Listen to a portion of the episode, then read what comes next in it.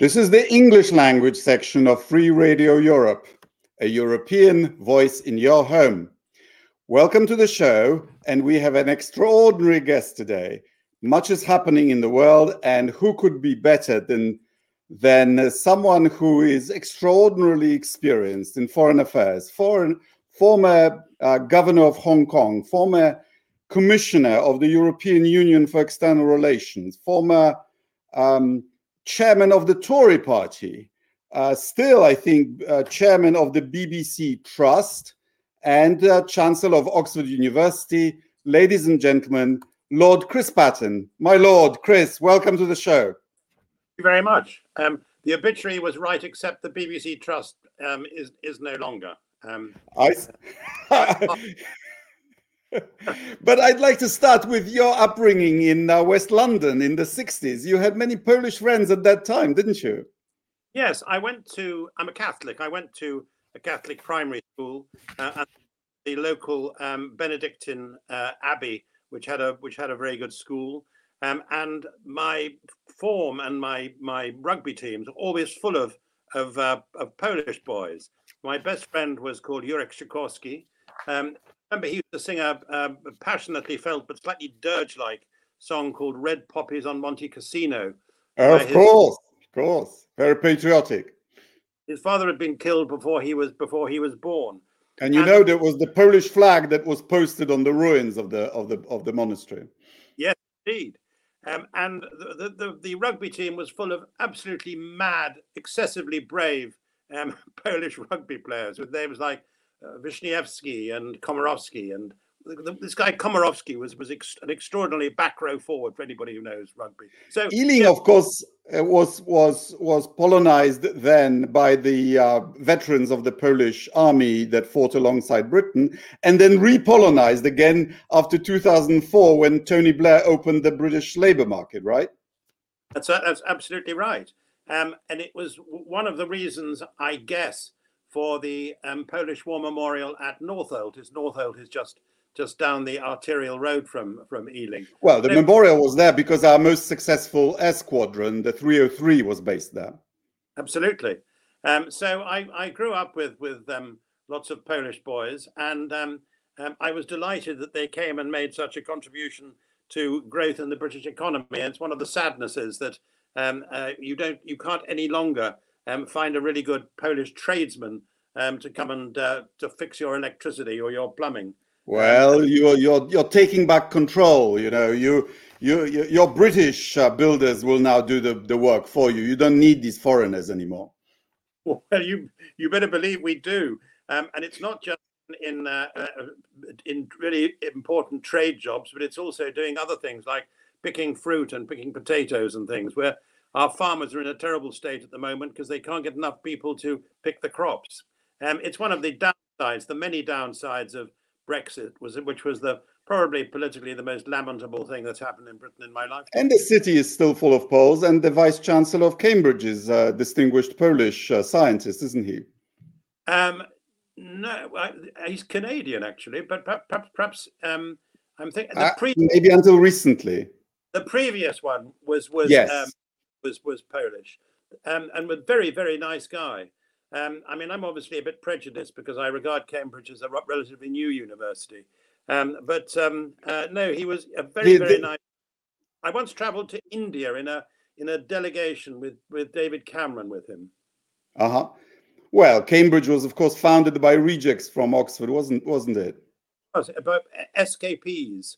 Um, yes, uh, and then had all those Soviet spies there.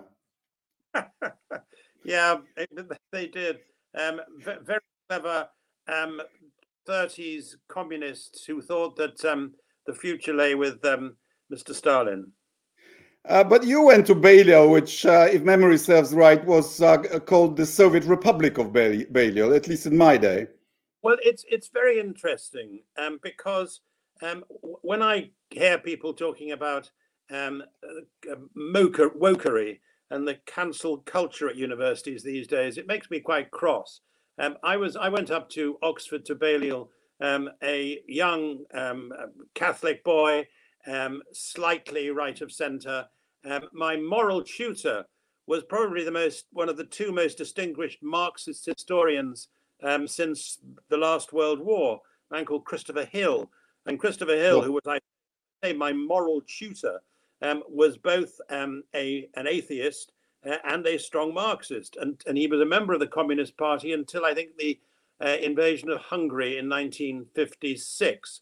Um, he was when I was being positively vetted to become a young civil servant.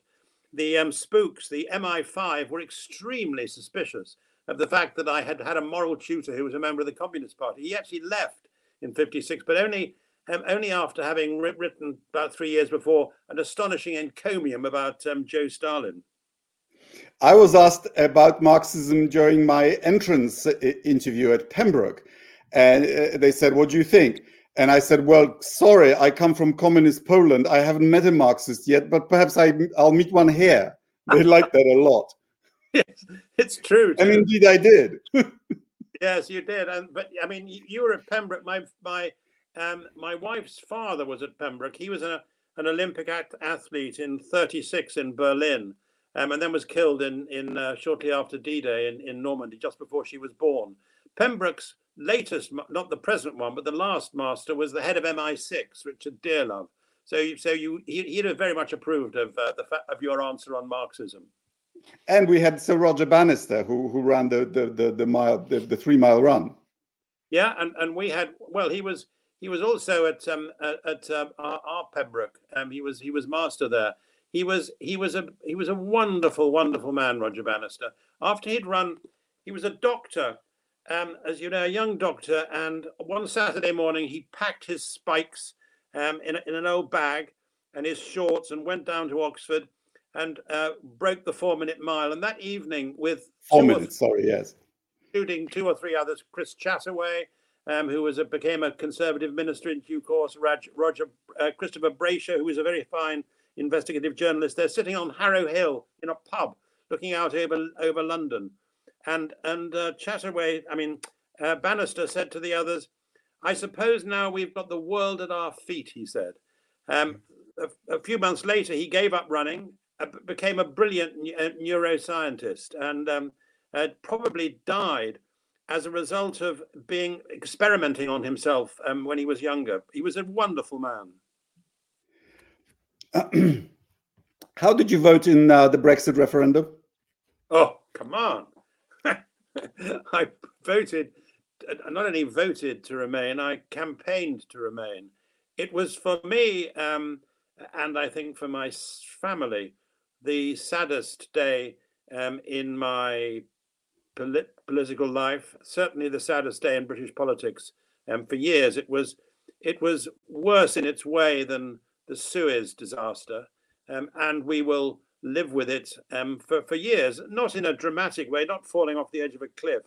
But if you leave your biggest market, um, uh, then uh, uh and try to make up for it by increasing your your sale of um, beef or something to Australia, um, you can't help but get poorer, I'm afraid, and that is what we're going to do. And and we're we just don't count as much. And it said some rather unpleasant things about English nationalism and English exceptionalism, which I think may have may have awful consequences down the road. But you were Mrs. Thatcher's minister, uh, and more than once. Um, do you feel that the seeds of that English nationalism were planted then? Um, not really. I mean, she would never ever have taken us out of the European Union. Um, and I think she had greater sense of our responsibility um, to ensure that the United Kingdom, uh, Scotland, Wales, Northern Ireland, and England um, did well. Um, she wasn't popular in, in Scotland. Um, she was very popular in, in Northern Ireland. Um, I don't think she ever thought that there was um, there was a particular English quality which which which should make us stand out or think we were owed a living in the world. she had a very. It's true that she had a very narrow view of, of English history. I, I, remember on one occasion when I was in Hong Kong where she was incredibly supportive to me. Uh, she was she arrived late from from uh, she'd been speaking at a conference in somewhere she insisted on calling Hawaii, Hawaii, and she saw it was my birthday. and We had people there for dinner, Uh, and she said she saw that there was a dinner party going on, and she asked what it was. I said it was my birthday, and she said, "Well, just let me powder my nose, and I'll come down and join you for a drink." So she came down a few moments later, and she had a long day, and she had a glass of whiskey, and she promptly fell asleep on the sofa. And suddenly, somebody mentioned that I'd had a meeting that week with Chancellor Kohl, and she it was as oh. though a shock had been passed through her body. She snapped awake and began a began a history of Europe um, out of which neither France nor Germany came, I have to tell you.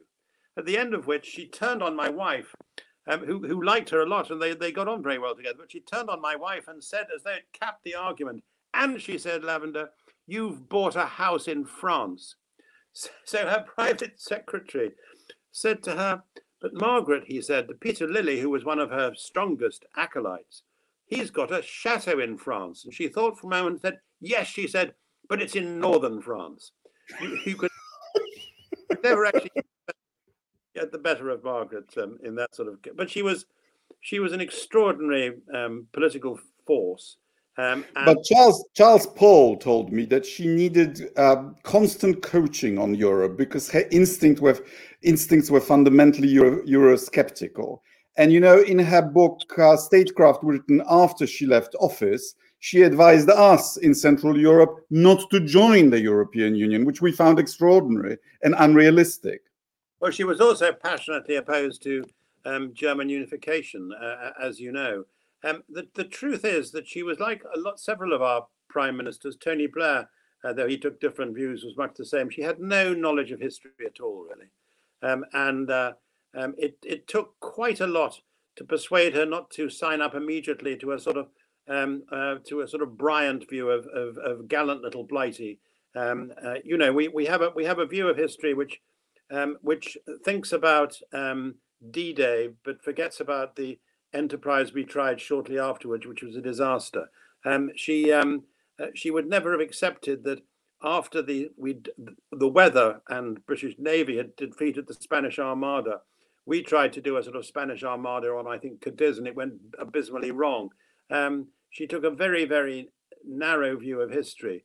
Um, of course, as as with Poland, as with any country of which you're a citizen, there are wonderful things about the country, but uh, it's an, it's a it's a very good idea to know enough history to know what, what you've done wrong as well as the thing you've done right. I remind our listeners that you can uh, answer, uh, uh ask questions on the uh, Facebook page. I will try to accommodate them if I can. Uh, but coming back to um, to the history, I can confirm. You know, my my sons went to a British British school, and um, uh, British kids um, get taught about what they learn about Poland is partitions, um, Britain coming to Poland's assistance in September 39. We remember it differently, and solidarity. That's it. And what is particularly not taught, and that really surprised me, is the history of the British Empire. So um, Brexiteers think that the 19th century was this golden age of free trade. And they don't appreciate that it was free trade only one way, that India, for example, had a 60% tariff and is unlikely to want that, that arrangement to return. when when we gave the um, uh, the Indian Prime Minister, um, the last but uh, one Indian Prime Minister, an honorary degree. He was a wonderful man, Manmohan Singh. Um, uh, when we gave him an honorary degree, he'd, he'd, he'd, been, he'd been educated at Oxford um, uh, for a few years. He got his doctorate there. Um, and he gave a wonderful speech about um, the impact of Britain on India. And he set out all the, the case um, against the Raj, not least in terms of the, the rape of the Indian economy. And then he said some of the things that had, that, that India had perhaps benefited from, including uh, the language, though of course Indians um, contributed to that, and and the rule of law and the the idea of a politically neutral civil service and other things like that. And he got torn to pieces politically back home in India for actually having said some of the good things about about empire. There's an extremely good book being published recently by um, a, uh, a Sikh, a British Sikh, educated in Wolverhampton, um, now a very good writer on the um, Times called Sanghera, called Empireland, in which he sets out um, a balanced case on, on empire, pointing out, of course, that many of our problems today and much of our racism is actually rooted in the history of empire and the knowledge of empire. So it's it's but it's something it's very important to know about it. Um, I'll give, I'll give you one example. Um, we've got a big controversy at the moment in Oxford about whether or not a statue of Cecil Rhodes should be taken down. I'm not going to go into the detail, but um, it's it's a it's a rather tiresome argument. He was a um, formidable character, but very controversial. Yes, very controversial. But he, he wasn't, as some of the people who are who want his statue taken down, he wasn't, as some of them suggested, a slave owner. So when I pointed that out to a group who came to see me about about the statue, which is a which is the property of a college, so it won't be the university that, that decides the issue, they said, "Oh well, he might not have been a slave owner, but but he employed his his men at such low wages in the mines." So I said, "Have you got any idea?" Seventies. I mean, sort of lack of uh, basic historical knowledge, which sometimes makes one wince. But history, as you know, is an argument, and um, if you're going to have an argument, it is well to um, know what you're talking about. Do you think your Catholicism informed your, Europhil- your, your Europhilia? Because I can see, you know, Scots were against Brexit. Um, uh, the Irish, uh, uh, Northern Irish, I mean, complicated there. But on the whole, the conquerors were for Brexit and the conquered, the minorities, were for Remain. Well, I don't think um, my Catholicism has much to do with it. And and um, Irish roots of the family, yeah. I was I was born in uh, sorry my my my great grandfather was born in Ireland in the 18 in 1829 and left Ireland as one of the um, uh, emigrants because of the potato famine and went to um, the northwest to, Lanc- to Lancashire, um, where he his first job was repairing cane bottom chairs. Um, so I, I am I am one of I think about five million or more um, people with a British passport um, who has Irish roots and very substantial Irish roots. I don't think my Catholicism um, had um, a, a, great impact on my views on Europe. There, and when you think about it, there are some of the most some of the most outspoken and noisy and ideological um, Eurosceptics are Catholics. Um, That's Bill true. Um, uh, um, uh, uh, and I could think of Charles Moore uh, and others.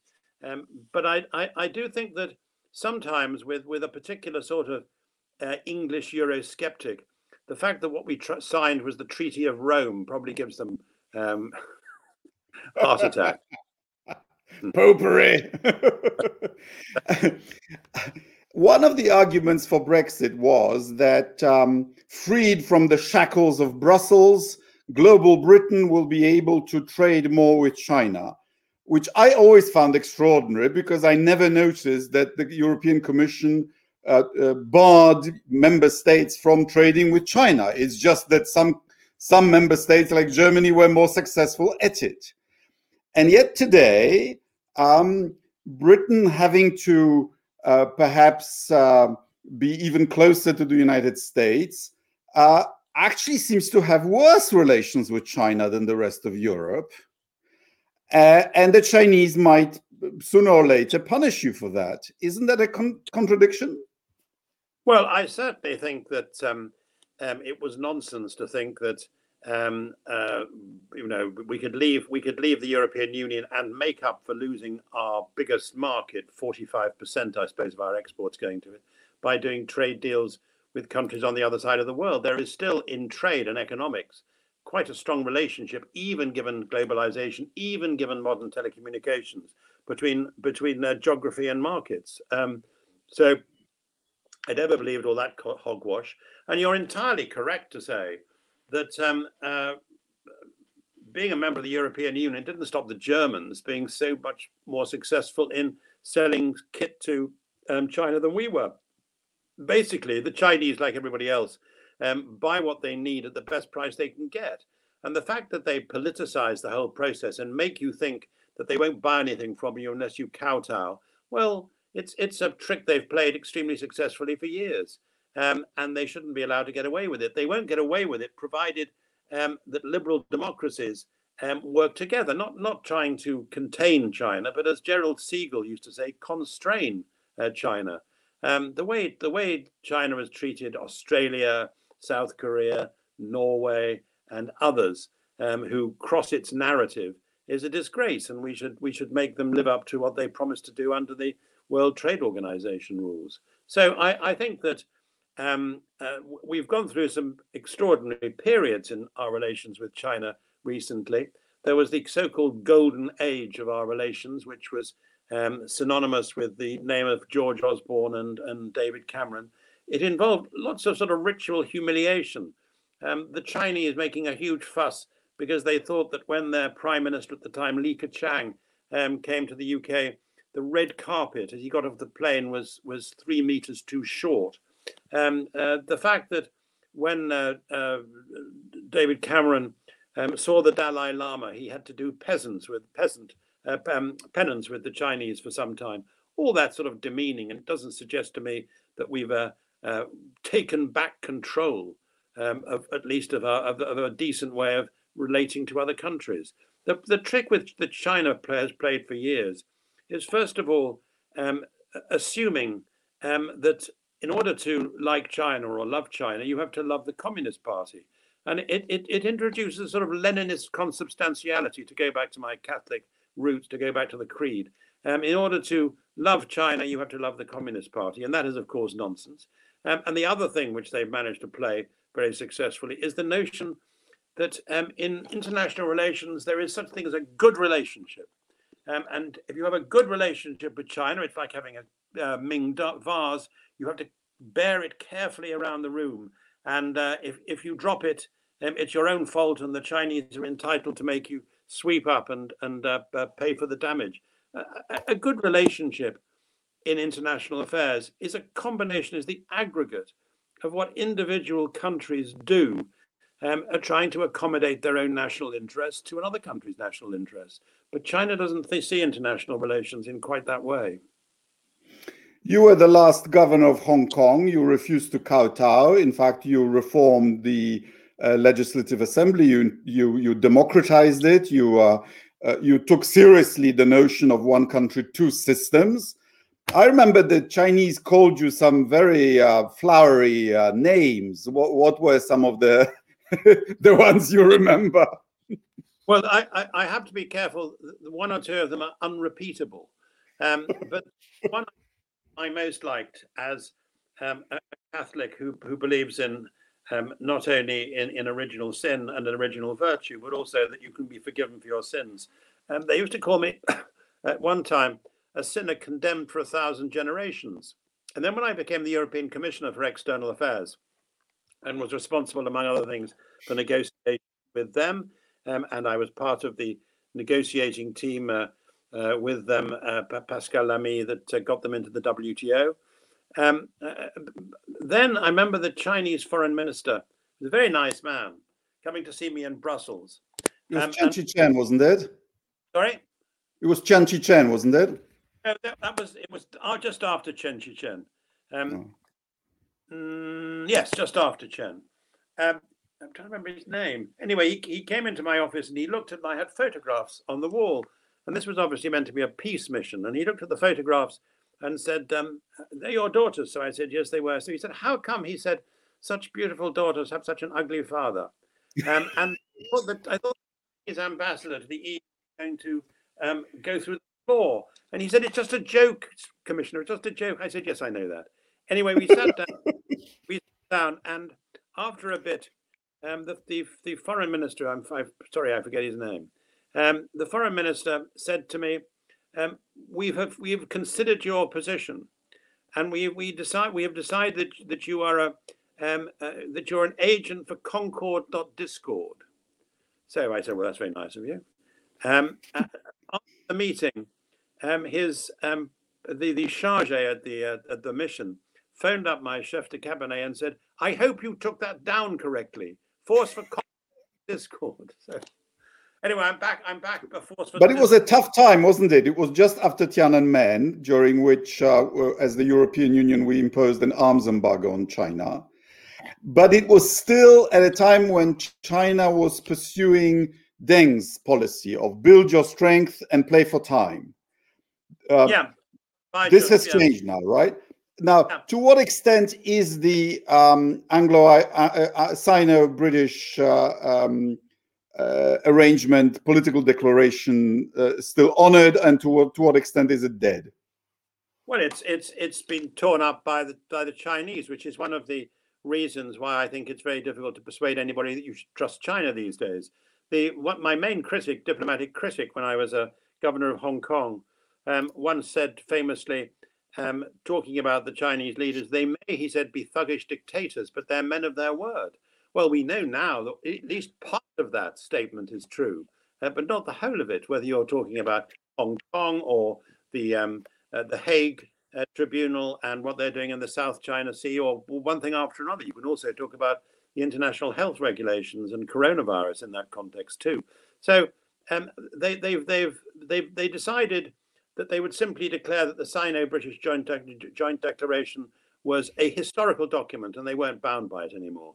And they've they've been trashing uh, Hong Kong's liberties in a very. But they must know that this means that nobody will take the idea of one country, two systems seriously in Taiwan, and therefore a peaceful unification with, with Taiwan is almost impossible.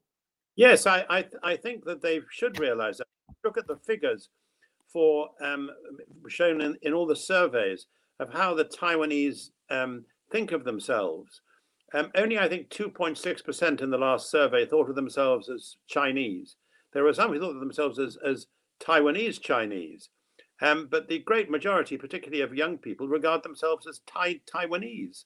Um, and why not? Taiwan has never been um, has never been ruled by the by by Beijing under the communists, and it's it only had a vestigial relationship with China in the Ming and Qing dynasties. So um, I, I, I, think they they um, uh, they do treat um, Taiwan abysmally, and I think without without um, pushing them too far, just as they salami slicing at, at China's at Taiwan's credibility and position in uh, in relation to international organizations and so on. I think we should do a bit of salami slicing back and uh, uh, without provoking them by uh, suddenly declaring that we think that Taiwan is a sovereign independent country and should be able to join the UN, um, which some people would like to do, but I don't think it would be very sensible. I do think we should allow Taiwan in from the cold and to be a, an observer in organizations like the World Health Organization and so on. It's ridiculous that there are not 24 million people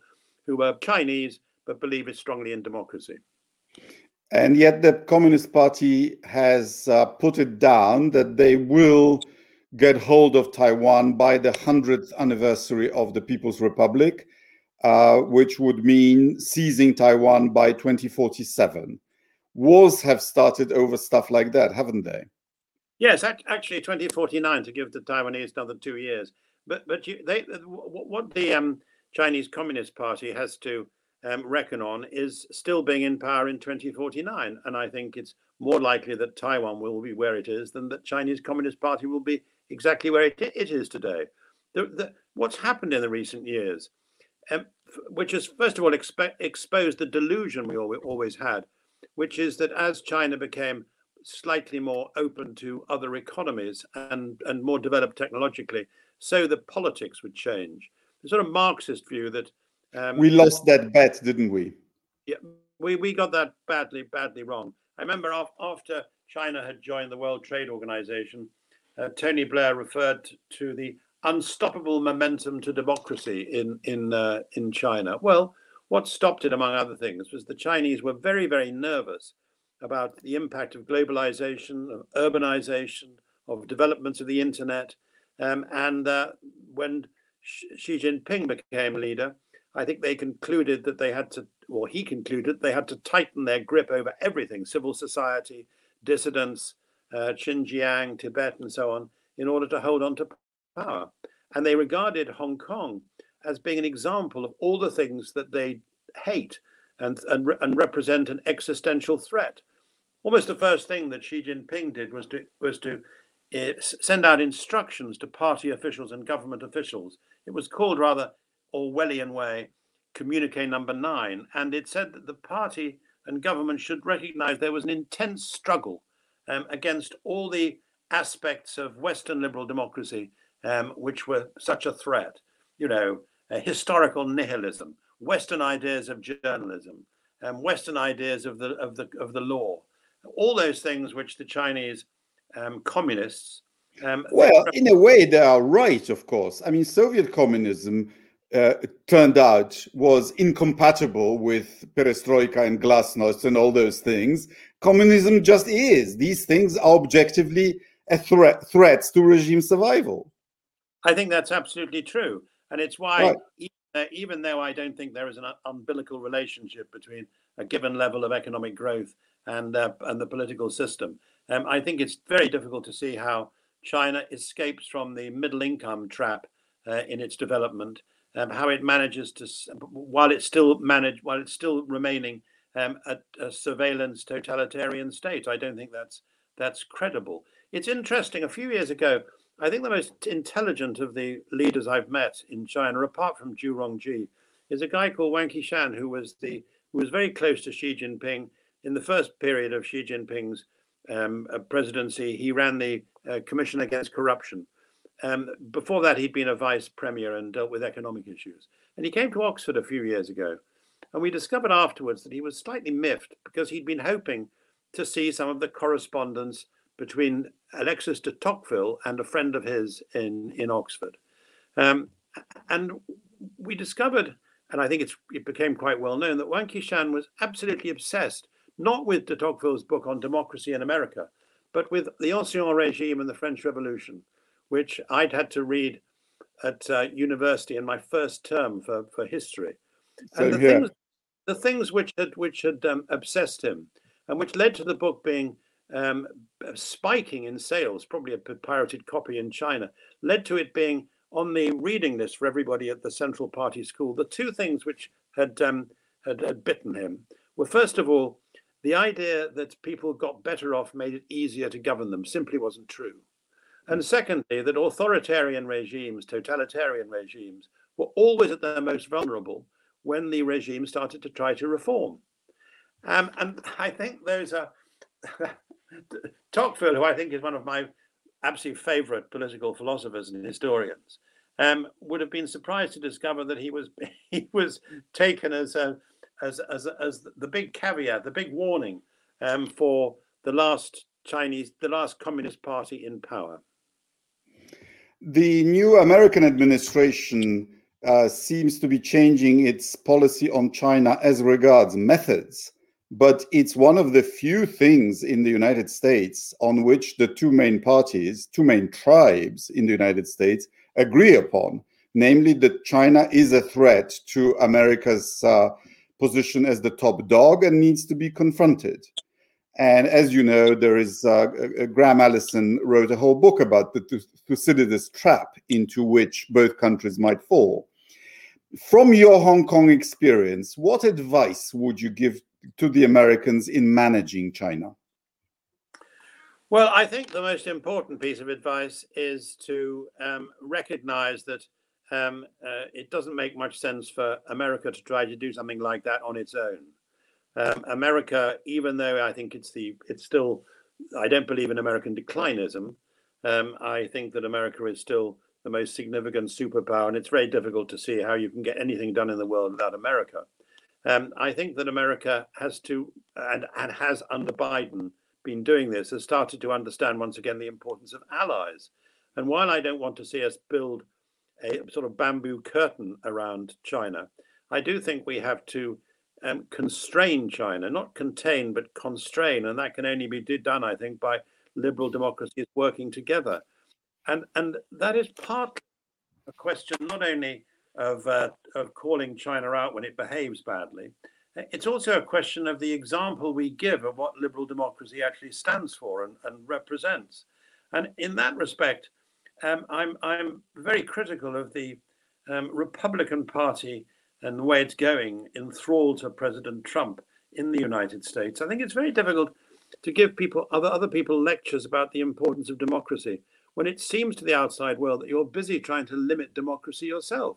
Um, to reduce the the ability of of people who are black or brown or um, uh, from ethnic minorities or poor uh, to to reduce their ability to vote, um, which is clear clearly what the Republican Party is doing at the, at the moment. So uh, I think that um, uh, I hope the Republican Party will rediscover um, what its roots are and not simply turn into um, a malleable um, populist party for the super rich.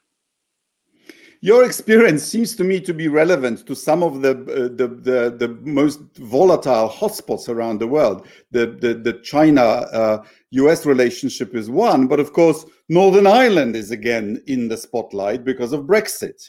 Uh, you wrote the uh, report known as the Patten Report, under which uh, the Royal uh, Ulster Constabulary was was transformed into the police service of Northern Ireland, which was crucial a crucial part of the settlement under the uh, Good Friday Agreement, right?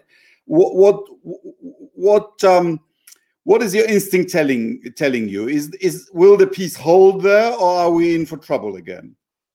Well, my my instinct um, tells me that um, uh, the unionist community, the, which is still just about the majority, the Protestant um, unionist community, has regularly been betrayed by by British alleged friends, and is being betrayed again by by a British government.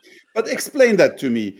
That that they would be betrayed was clear to any uh, external uh, uh, observer because the regulatory border of the EU had to fall somewhere, right? It had yeah. to fall either in the English Channel or across the Irish Sea or across the island of Ireland. And under right, and therefore the easiest way for London to do was to, to do it in the Irish Sea, and that's exactly what's happened, right?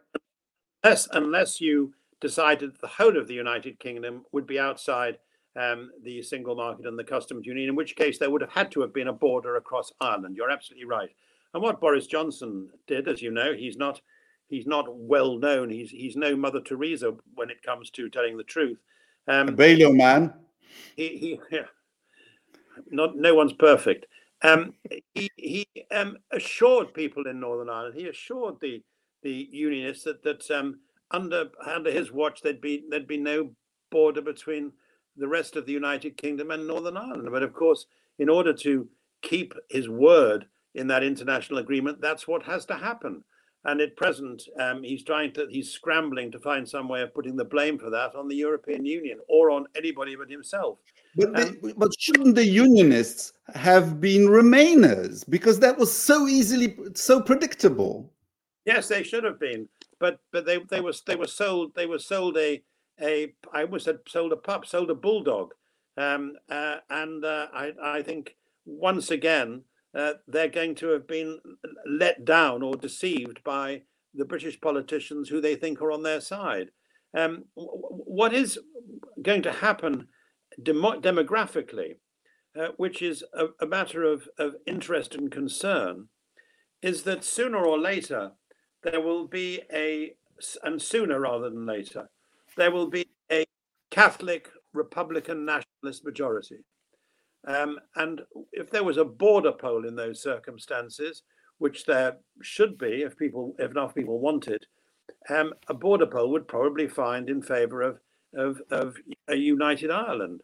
And it, it, it, it brings me to a point which um, I feel very strongly about, which is uh, in a divided community, the importance of operating not on simple majoritarianism, but on the basis of, of parallel consent. Um, mm-hmm. I, I that it was part of the reason why why Northern Ireland had such an awful history was because um, we imposed on a on a Catholic minority, um, largely by fiddling the boundaries of Northern Ireland, um, a a political settlement and an awful discriminated against um, uh, settlement um, on on the Republicans and nationalists. And that was wrong then. And it would now be wrong for us to insist that um, Protestant Unionists should be part of a united Ireland, which they weren't comfortable with. I think parallel consent, while I'm, I, I, I'm not against, in, indeed, I can understand why, they, why should, they should do it. Republicans and nationalists shouldn't go on campaigning for a united Ireland. I think it would be a, a gesture of statesmanship um, and generosity of spirit for them to recognize that the best way of, of doing that in a way which would be acceptable in the Republic and ultimately acceptable in Northern Ireland would be to insist as well that they wouldn't want to have a united Ireland unless it was acceptable not only to a majority of the people of Northern Ireland, but to a majority of unionists in Northern Ireland. But it's it's it's um, it was an it was an issue which was um, canvassed in his last years by one of the heroes of modern Northern Irish politics, a man called Seamus Mallon, um, who was briefly the first minister, a, a, member of the Social Democrat and Labour parties, a man of unbelievable courage, um, who stood out against violence and and the politics of bombs and maiming and murder for years, and fortunately survived himself to a reasonable old age. Who am I to tell uh, the British what their national interest is? But I always thought that the British grand strategy was to prevent the continent from being united to Britain's exclusion by any single political authority. And you fought several wars over that issue wars of succession, Napoleonic wars, World War One, World War Two, arguably. And yet here we are, um, a situation somewhat parallel to 1806. The entire continent of Europe under one political authority, except for Russia and Britain. I wouldn't call that a victory of your of your national strategy. No, I totally agree with you. And and as as you were saying, it's been part of our uh, of our working out of our national interest over the years to prevent, for example, France and Germany um, running the roost. And we've always wanted to put ourselves somewhere in the middle. Um, and we've also, uh, I think, been regarded by um, our main ally elsewhere, namely the United States, as principally valuable because we're able to do that. We were able to um, put a sort of a broader external looking uh, view within the Council of the uh, Councils of the European Union. Um, and now um, we're not only we not only chose to leave the European Union, but we chose to do so with the hardest Brexit possible. Um, and I think that's damaging for our international interests, and it's damaging for our for our the friendships which are so important to us in Europe. There's a small point, and it's my daughter made, made, one of my daughters made it to me um, on the phone this morning in the Eurovision Song Contest um, Britain got nul point. Um, my daughter said to me, I'm only joking, Dad, but you think that's partly because people can't stand us anymore in Europe? Not just the music, not just the song. I think there's a sort of shadow of, of that.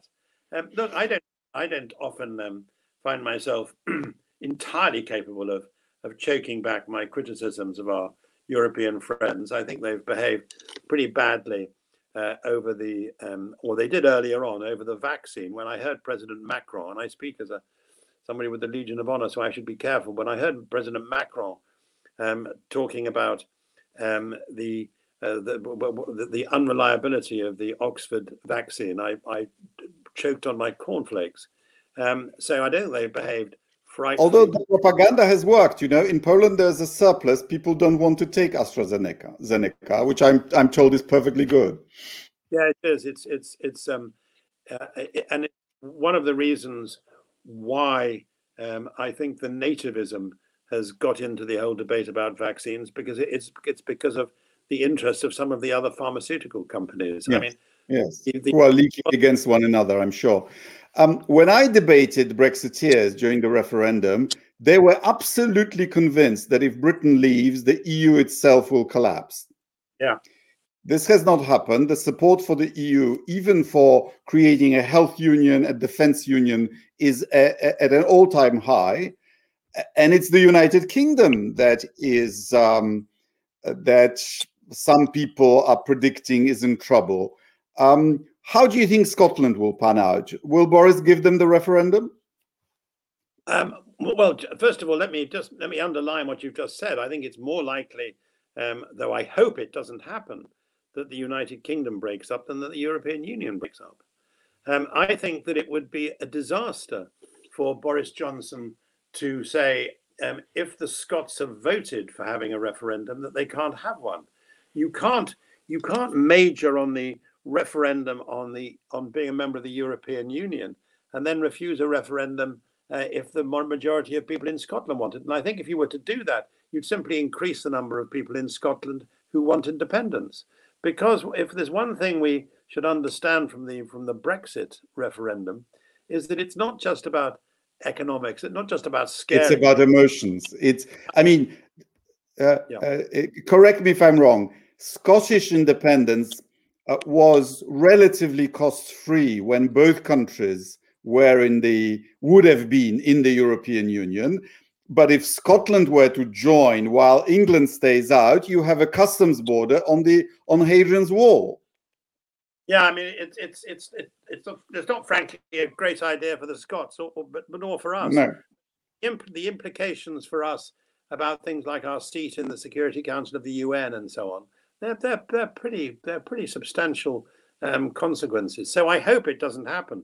But we, in order to, to make sure it doesn't happen, uh, there are there are several things that need need to be done. One is to um, set out the the case for um, for not just Scotland being in the in the United Kingdom, but for England wanting Scotland in the United Kingdom. And I think it's also a subsidiary point that we should try to prevent the Prime Minister going to Scotland. He doesn't he doesn't exactly attract much support there.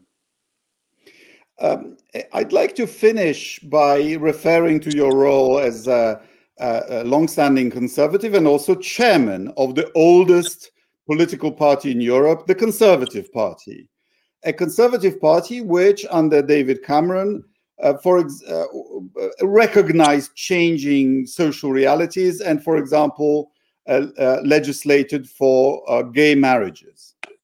In Poland, this is a toxic issue. The Polish Catholic Church um, is uh, very tough and very um, unforgiving on this issue and it's one of the main cleavages in Polish politics. The idea of uh, of gay rights, of recognizing even civil unions, let alone gay marriages. How do you? I, I don't know what your position on it is, but how, if you could explain to us how modern British conservatives can live with uh, uh, codifying stuff like that. Well, um, first of all, I, I, I am a I am a conservative. I'm, I'm a conservative with with sort of Whiggish um, liberal instincts, and I find some aspects of the modern Conservative Party um, uh, not only baffling but exceptionally unattractive. Um, but um, on the issue of, of gay marriage, um, civil partnerships, gay marriage, the, the modern Conservative Party has, I think, behaved extremely extremely sensibly. And my position on on gay marriage is is basically um, Pope Francis's on on uh, on homosexuality. Who am I to judge? Um, I think life's complicated enough without trying to investigate what people do in their own bedrooms. Um, and I know uh, two of my best friends who are gay um, are a wonderful partnership and much ha- happier than some of my um, heterosexual friends in marriage. So I, I, refused. I refused to get involved uh, in all that. Um, j- just as I've, I, have always been re- refused to have a sort of confessional approach to any of these important social issues. I've I've always voted in favour of of some restraint on abortion, for example, um, and I wouldn't want to have been party to an, uh, anything to abortion myself. Um, but I think I think it's dangerous when the conservative, when the um, Catholic Church finds itself so strongly in in disagreement with um, attitudes, not least among Catholics, which are very different. I thought it was extraordinary um, that Pope John Paul, who was a, a, a great um, great man, had such an astonishing influence on political attitudes and the political geography of Europe. But when you looked at people's social attitudes, when you looked at um, attitudes to to um, sexual issues, for example, and other things, um, the Catholic Church and other uh, and and more broadly than that, society had moved in a different direction. And I'm not I'm not saying that um, that um, uh, it, it it was it was wrong um, to stand up for some, what were regarded as some with some traditional vert, uh, values. Um, but I've I've would always have had some difficulties with the church's teaching on contraception, um, and have always regarded Pope Paul VI as a as a, a, great man, but an extraordinary example of a tortured liberal, um, uh, particularly over that issue. So I'm I'm I'm a, I'm a Catholic, um, a strong Catholic believer. I'm extremely worried about the extent to which the Catholic hierarchy, not all of it, but some of it in the United States, has been Trumpized. Um, uh, extremely uh, dubious about some of the views of of Catholic judges on the Supreme Court, not least in relation to capital punishment. I don't think I see how you can be in favor of the in favor of the sanctity of life when you're talking about abortion, but not when you're talking about punishment, crime, and punishment. I think it's it's extraordinary. So um, I'm I'm I'm uh, I'm I'm at the liberal end of the Catholic Church and at the liberal end of the of uh, conservatism, and that's where I've always been, and I don't intend to move now. Would you agree that conservatism is a is a temperament, is a so suspicion of extremisms and of enthusiasms, but not as a set of particular views because those change in time, right? Yes, I, I'm. I'm. Um, I've always read, though he's difficult to understand sometimes, um, a political philosopher called Michael Oakeshott, yes. um, who, who, makes that point very strongly. Says that it's you know, he's against any attempt to impose a system uh, on political thinking or on a society. So he was against socialism and communism for that reason. But he doesn't think the right way to oppose a system of the left is to is to advocate a system of the right and to become ideological um, about markets, ideological about um, deregulation, ideological about about issues like that. It, it, it, there's a lot to be said for the view that um, you're you're in a ship in a in a in a stormy sea, uh, and you get you get through the storm, um, tacking this way and that, um, never losing sight of um, your hope for destination, and never never losing a sight of of the ethical um, and the importance of being as honest as possible, and to regarding to regard politics not as um, not as a way of earning a living, but as an honourable adventure. Uh, my lord, Chris, thank you so much. I think this is a wonderful um, uh, coda to our conversation. Look, we have uh, uh, thank yous from Gdańsk, the, the city of solidarity. Thank you so much for, for your time and for sharing your thoughts with the, with the audience in Poland and beyond. Thank, thank you. you. Stay safe. Thank you. Bye bye.